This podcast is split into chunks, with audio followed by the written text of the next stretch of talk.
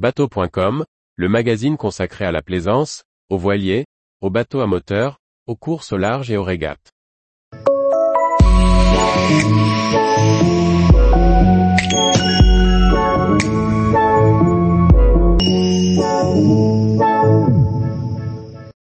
Course au large à l'ancienne, plus qu'un simple retour aux sources. Par Briag Merlet. Le succès des courses au large à l'ancienne ne se dément pas et la victoire de Kirsten Schaeffer sur la Golden Globe Race ne peut que l'amplifier. Une tendance qui dépasse la nostalgie pour nous interroger sur notre vision de la navigation et les attentes en mer.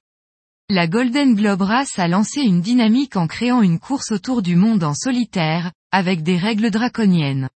Pour célébrer l'anniversaire du Golden Globe Challenge, mère de toutes les courses autour du monde et défi qui a fait naître la légende de grands noms de marins, de Francis Chichester à Bernard Moitessier, dont McIntyre a mis sur le devant de la scène le concept de course, vintage. Courue sur des bateaux d'époque, elle limite l'usage des moyens de communication ou de l'électronique. Après la course en solitaire, c'est la Whitbread en équipage qui va revivre en 2023 sa genèse avec l'Ocean Globe qui partira de Southampton. Sur sa ligne de départ, quelques bateaux qui ont couru les éditions historiques s'aligneront après de belles restaurations. On pourrait voir dans ces courses une simple attirance pour le vintage, comme dans la mode ou d'autres secteurs. Mais ce serait une erreur. Ce mouvement, qui séduit des marins de toute génération, dont certains ayant goûté à la course au large à haut niveau, est plus profond.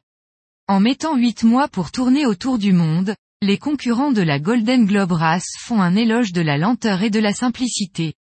Avec des bateaux auxquels ils offrent une deuxième, voire troisième ou quatrième vie, les marins de la GGR et de l'OGR montrent que compétition et réemploi peuvent rimer et limiter l'impact écologique d'une course au large. D'aucuns fustigeront une vision rétrograde empêchant l'innovation.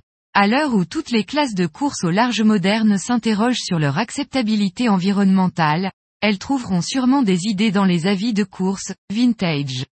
Une morale que l'on pourrait résumer en, ce qui est simple et beau.